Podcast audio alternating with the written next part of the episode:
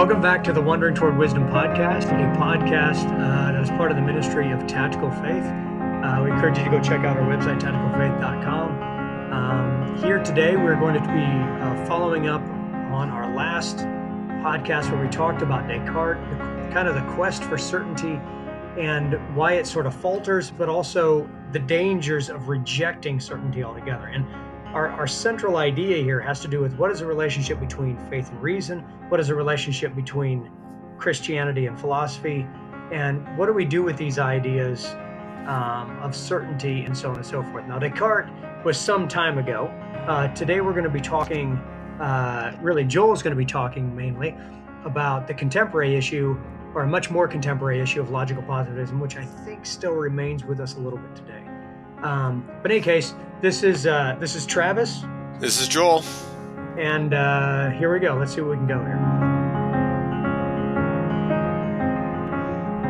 So Joel, we ended with Descartes, his idea of certainty. His he grounds error, human error, in outrunning our epistemological capacities, and so on and so forth. But he believed that he was able to get down to this ground of I think, therefore I am. And from that, he was able to prove God's existence, existence of the material world, and so on and so forth. But he was able to ground it all in certainty. And that seems like an admirable goal, if not a very difficult feat to actually accomplish.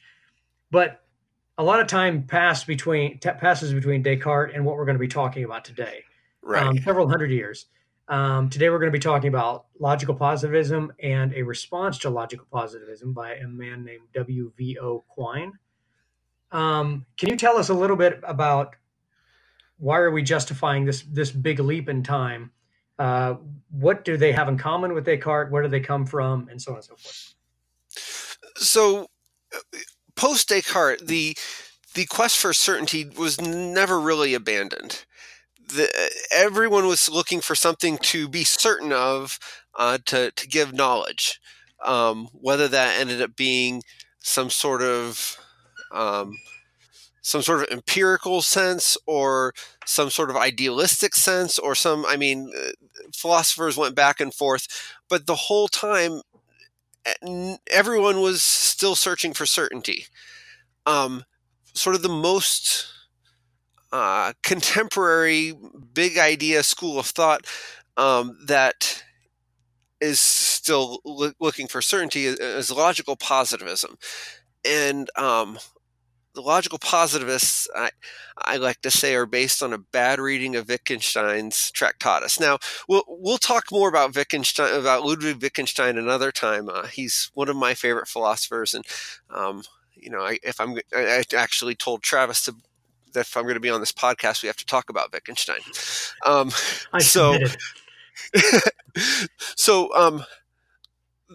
logical positivists misread Wittgenstein's Tractatus, and they took the idea that what we can know is it has to come from our experience of the world. It has to be something that can be verified, and if we can't verify it, then really it's meaningless. So, particularly famously, like ethics is something that they say is meaningless because we can't verify ethical truths, at least if it's our experience of the world. So, in Language, Truth, and Logic, A.J. Ayer gives probably the clearest expression of logical positivism. And when he's talking about ethics, to make clear what he thinks ethics is, he says ethics comes down to basically when we say murder is bad, we're saying murder, boo. When I've taught this, we've gone through this book, and I ask my students, I'm like, are you okay with this? And of course they're not, at least thankfully they're not. Right. But when I say, well, how do we get around this? It becomes more difficult. So let me say more about logical positivism before we get into a response to logical positivism. So logical positivists, one way to think of it is that they said is everything that has meaning can be broken down into analytical statements or statements that could use logic to solve problems. So everything is, if you've taken any kind of logic in your schooling, particularly some kind of symbolic logic, everything can be analyzed in those terms. So we take these basic statements from our experience in the world, we put them together with ands or ors or if-thens, if and only ifs, all these different ways of connecting these statements, and then we can analyze them based on the truth or falsity of those statements.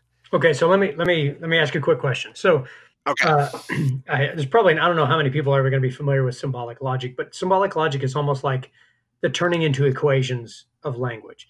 And so you have these operators, you might say, if then, and, or, not, these sorts of terms that then connect terms or connect two terms. And these terms have to have some sort of, in logical positivism, each term would have to have a reference to something in the physical world that can be verified, right? So the meaning is what is recognized in the world. So if I'm making reference to some sort of object or some, the color of a car or something, then, it needs to actually have a car there that has a color or something. I can't talk about how the car feels because we don't have any way to understand whether the car feels anything.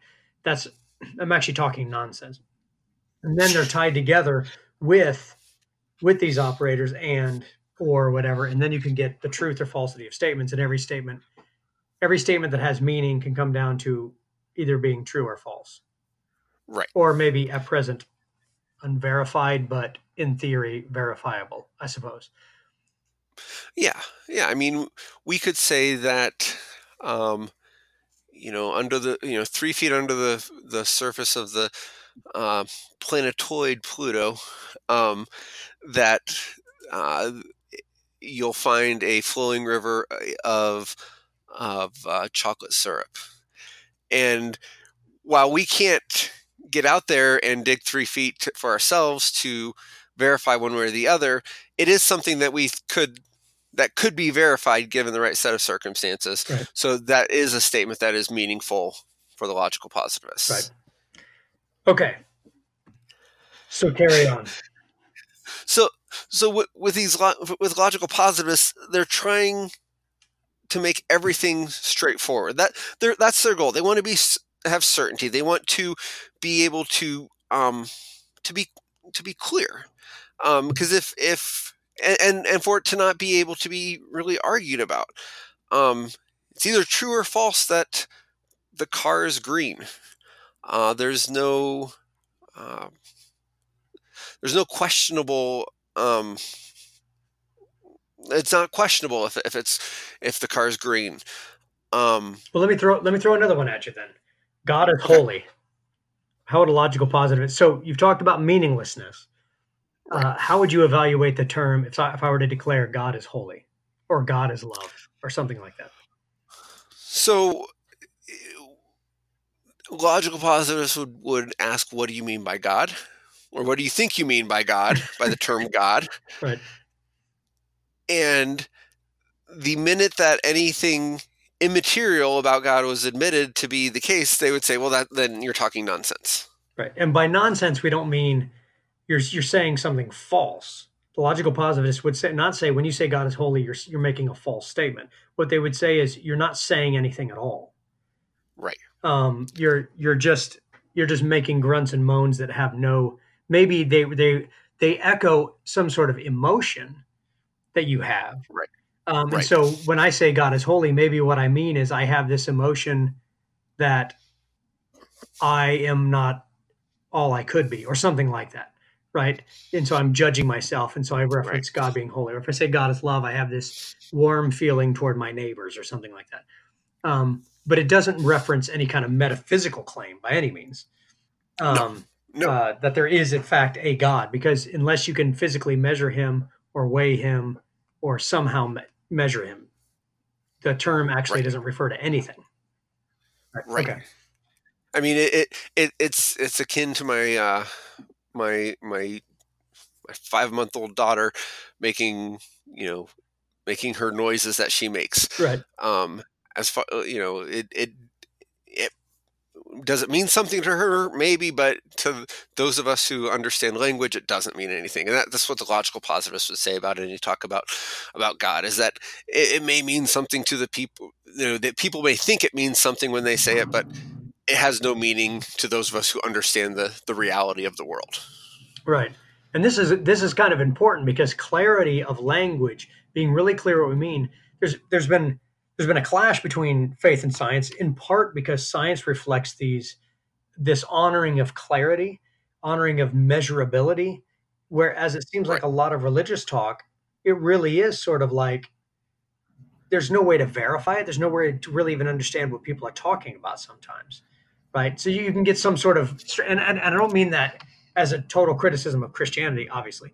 But I do mean it for a lot of times we're not entirely clear about what we mean. In fact, there's a lot of times I've sat in church and I've heard people talk, and I generally just respond in this. I make a nuisance of myself. I'm like, well, what do you mean by that? Like, what are you talking about? And so it's not saying that they're false. I'm not being a logical positivist, but there isn't the call to clarity seems really important. I think this is why a lot of people are drawn to science, because it supports these kind of values. I know we're getting ahead of ourselves a little bit here.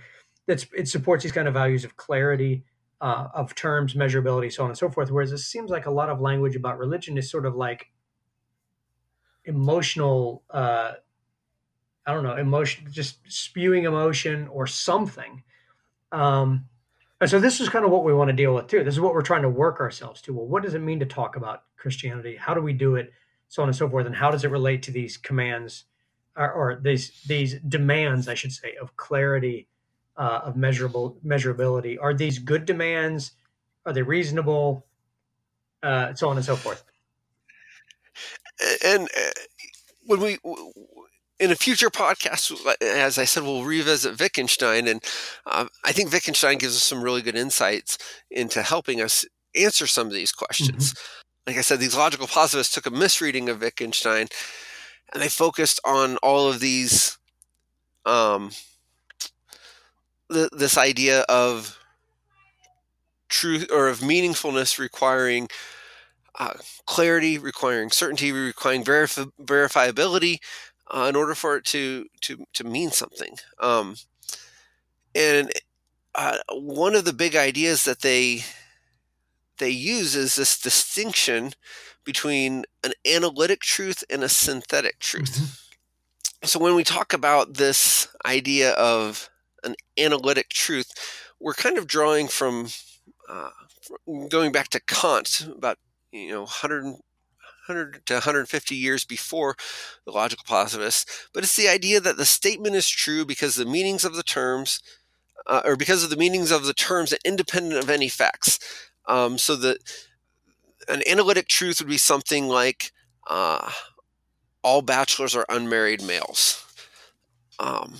We know what that statement means because when we say unmarried male, we mean bachelor. So really all we're saying is all bachelors are bachelors.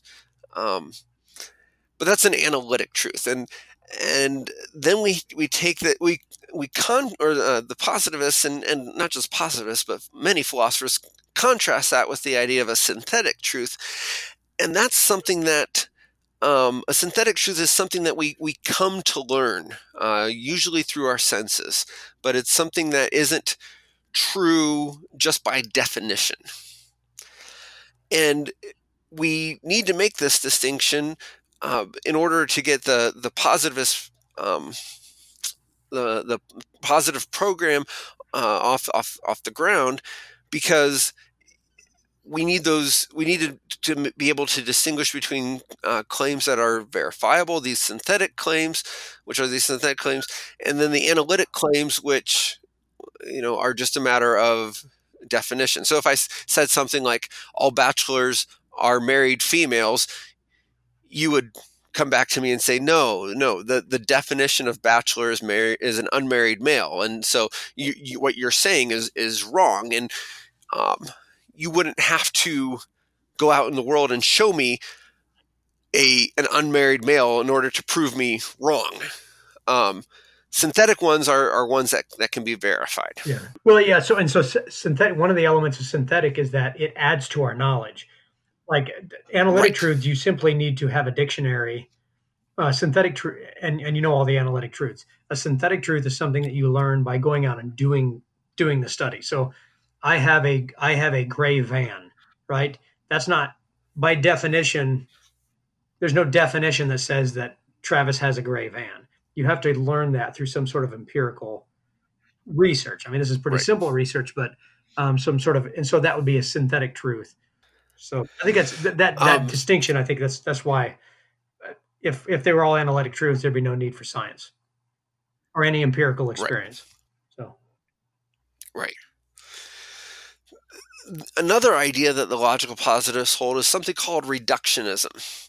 Now, reductionism is this idea that any meaningful statement can be reduced to sense data or a collection of sense data. So, we can take all of our experiences and put them together, and that's what gives us meaningful ideas. But if it doesn't come from sense data, then it's not meaningful. And so, again, this is a heavy dependency on sense data, on our experience, because everything can be reduced to that. I think logical positivists would even go so far to explain our ethics as taking sense data and going further with it than what the sense data actually gives us. So, we think about when something, when someone we know was hurt, and that made us feel a certain way, which is a kind of weird, in a sense, kind of, or we confuse it with our sense data at the least. And because we connect it with that, when we start putting it together, it explains why we think murder is bad or hurting someone is bad.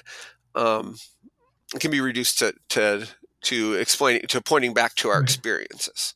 There's nothing in and of itself. So, in a lot of ways, this logical positivists, there are some connections with just this strong draw to looking for the data, looking for experience, looking for verifiability. And we'll draw some contemporary parallels later. But W.V.O. Quine pushes back on this, and he says, hold on, guys. I don't think that works. Now, he wrote a famous article called The Two Dogmas of Empiricism. And he says the two dogmas of empiricism that this logical positivism rests on are the idea that we can make a meaningful distinction between analytic and synthetic truths, and that reductionism, the idea that everything can be reduced to sense data, that is true. And Quine argues neither one of those dogmas is nearly as clear as the logical positivists want to say. Now, the article is about 25, 30 pages. It's pretty dense. And so I'm going to try and cut to the chase to give this the simplest explanation, just so we have a foundation to work from as far as when we discuss how this flushes out. So Quine says, let's look at that distinction between analytic and synthetic. So, in fact, let's look at this idea of analytic being separate from synthetic.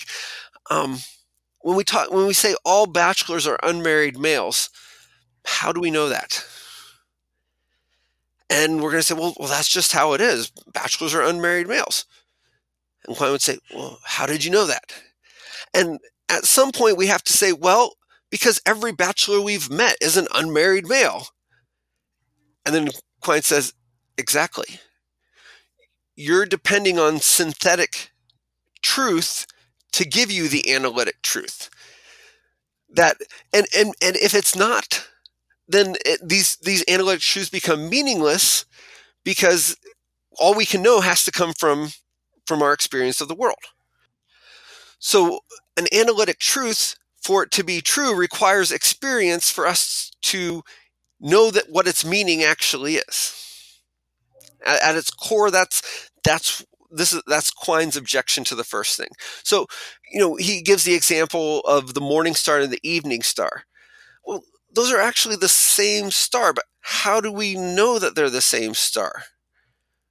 Well, it's our experience. Experience and our ability to measure and verify that has told us, oh, they're actually the same star. And at the end of the day, we can't come to any kind of meaningful. We can't have a meaningful analytic statement that is a statement that has meaning unless we have a synthetic base from which it comes. And so, since we can't have an analytic statement without synthetic, to make a distinction between the two isn't very clear. It doesn't seem to work as far as at least if it's going to do the work for the logical positivists that they claim it does. Okay, so what we're getting at is initially the logical positivists had these two kinds of statements that have meaning. They're the only two kinds of statements that have meaning. They either have to be analytic or they have to be synthetic. And these two are utterly distinct. One doesn't give us any new knowledge. It is simply definitions of terms. The other one gives us new knowledge. And so that the meaningfulness of the purely logical analytic statements comes from definitions, while the meaning of the synthetic comes from empirical verifiability. So how do you measure this in the world? And what Quine has started with is saying, look, this distinction between synthetic and analytic is itself synthetic in a bad sense. It's fake. It's not really the case that these two are actually purely distinct, which means the meaning of analytic terms can't come purely from the logical element. Yeah, and I mean, an example of this is if you go back 300 years, all swans are white would have been considered an analytic statement. Well, over time we discovered there are black swans, and so we can no longer say all swans are white, even though at that time we thought that definitionally that was true. Yeah, definition of swan would be a large white bird of some sort. Right? But then we discovered, that analytic truth wasn't actually true through a synthetic. Right. Through a synthetic truth. Okay. So Quine points out this idea that we can make a meaningful distinction between analytic and synthetic such that they, that they don't, that there's not an interplay, a meaningful interplay between the two. That doesn't work. And then he points to reductionism and to this idea that everything has to come from sense data. And he says, well, when you just have a bunch of data, it doesn't tell you anything in and of itself. You have to order it in a meaningful way. And the way that we tend to order it is, or that the logical positivists have wanted to order it is in terms of, well, we have our analytic and we have our synthetic, but that doesn't work as he just showed previously. And so the idea that sense data can show us something in and of itself doesn't make sense. We need some way to structure that so that we can build our knowledge upon it. But the way that that the positivists have done that with synthetic and analytic distinction, and that's really the way that most people who make this move, of grounding everything on verifiability, they run into a similar problem. So because we can't have that clear distinction between analytic and synthetic truth, we can't just say it comes from sense data. So Quine basically says there's more going on than just definitions and experience in the world. There's more to our beliefs, to our knowledge than that. And so he wants to encourage us to, instead of thinking of analytic truths versus synthetic truths, he wants us to think of it more like a web where everything, all of our beliefs are connected to each other. So, and if I change one belief, it's going to affect the other beliefs. I mean, if you think of like a spider web and you take out one strand, it's going to, you know, if it's a minor strand, it's not really going to change the spider web very much. If it's a major strand, you're going to get a new shape. Things are going to have to adjust. And Quine goes so far to say, you know what, you can actually hold any belief you want to. You just have to be willing to change enough other beliefs to make it fit. So one example would be like the world is flat. But think of all the things that you have to reject in order to hold that the world is flat. I don't know if any of you guys have read any of the Flat Earth Society stuff, but there are people who genuinely believe the Earth to be flat, or at least they make a convincing case that they believe that. Right. And some of the statements, you know, some of the things that they have to claim are conspiracies or are just, you know, outright wrong or didn't happen.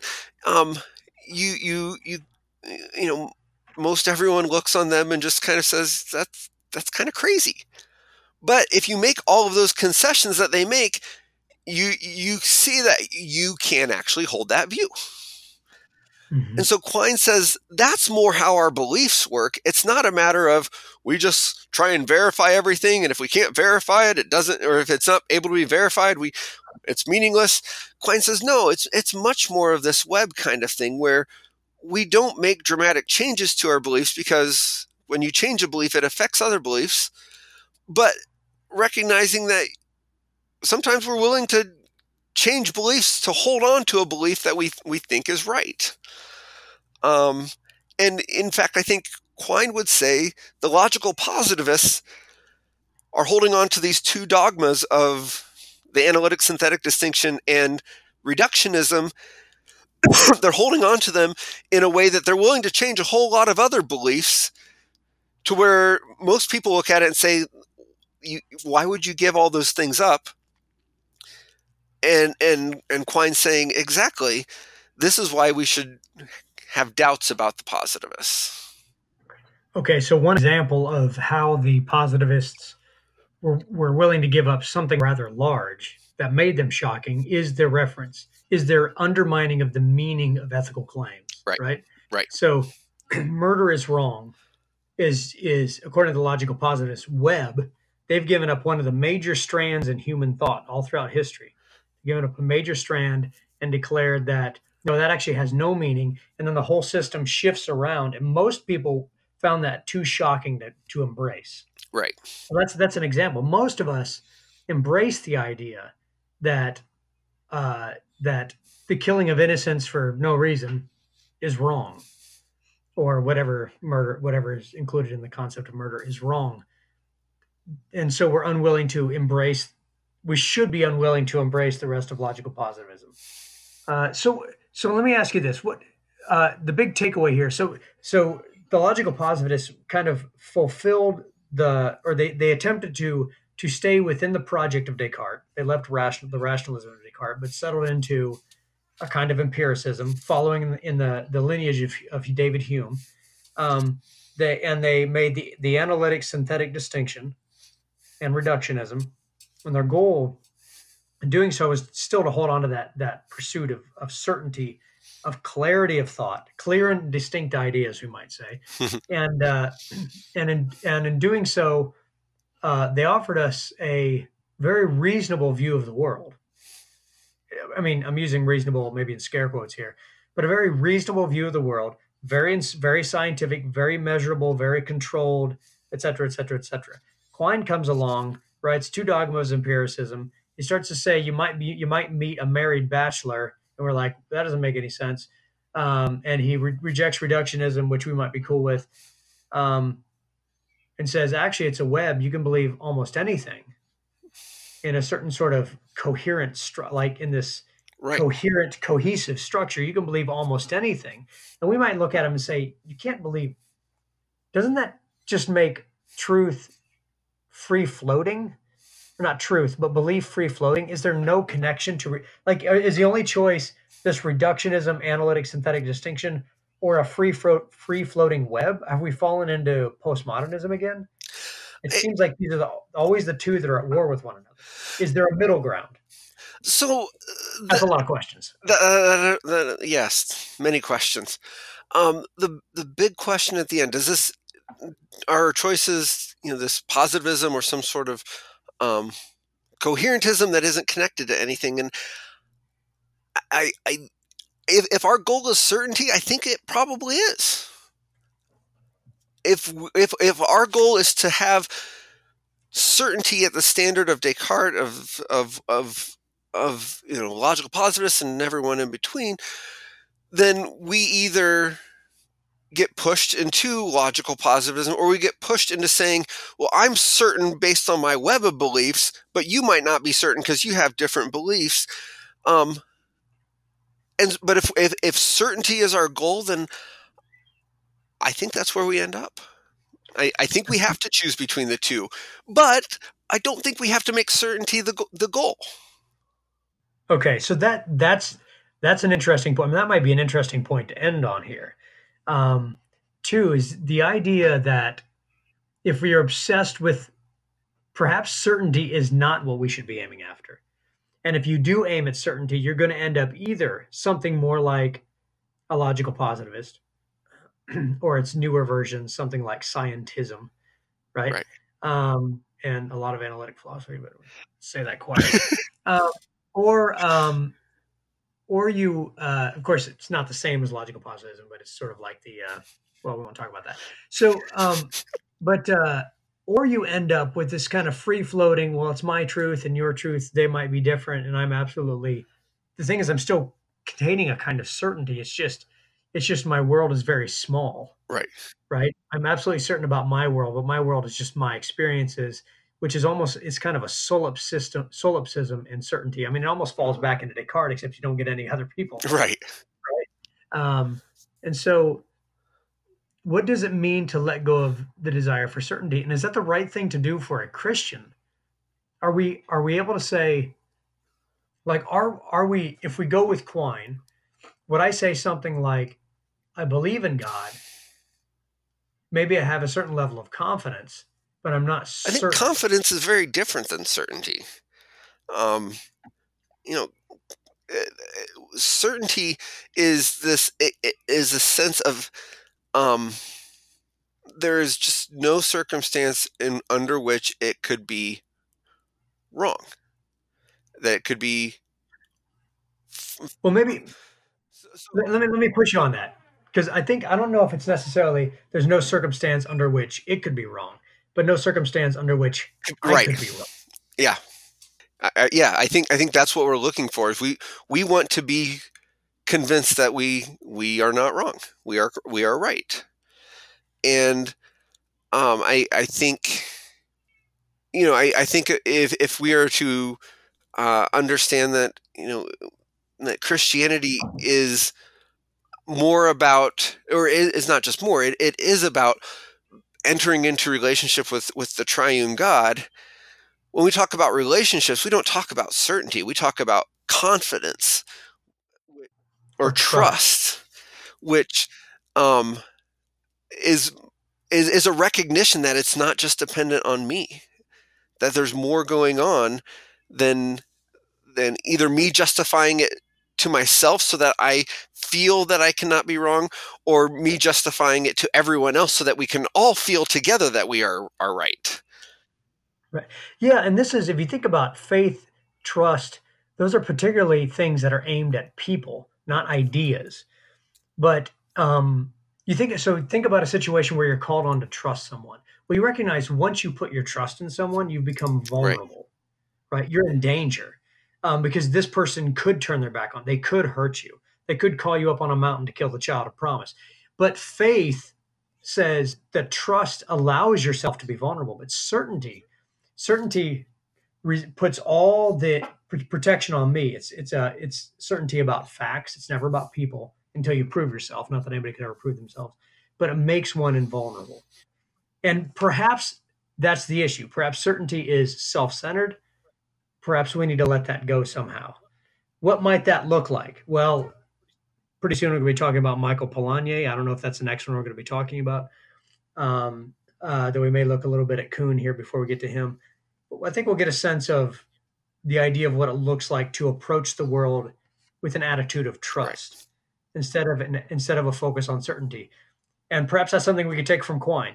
The search for certainty leads you to all ethical and metaphysical claims are meaningless, or to I have my truth, you have your truth. If that's the case, maybe the pursuit of certainty needs to be set aside. What might that look like? How might we still do science? But I think that's enough for today. And the next time we'll get a little bit closer perhaps to faith and talking about Polanyi and Kuhn or Esther Lightcap Meek, wherever we happen to go from here. Thanks for joining us. I'm Travis again. I'm Joel. Have a great day. Thank you for listening to the Wandering Toward Wisdom podcast, part of the Tactical Faith Podcast Network. Please check out our page at tacticalfaith.com for our TF Radio podcast, blog, and news about local events.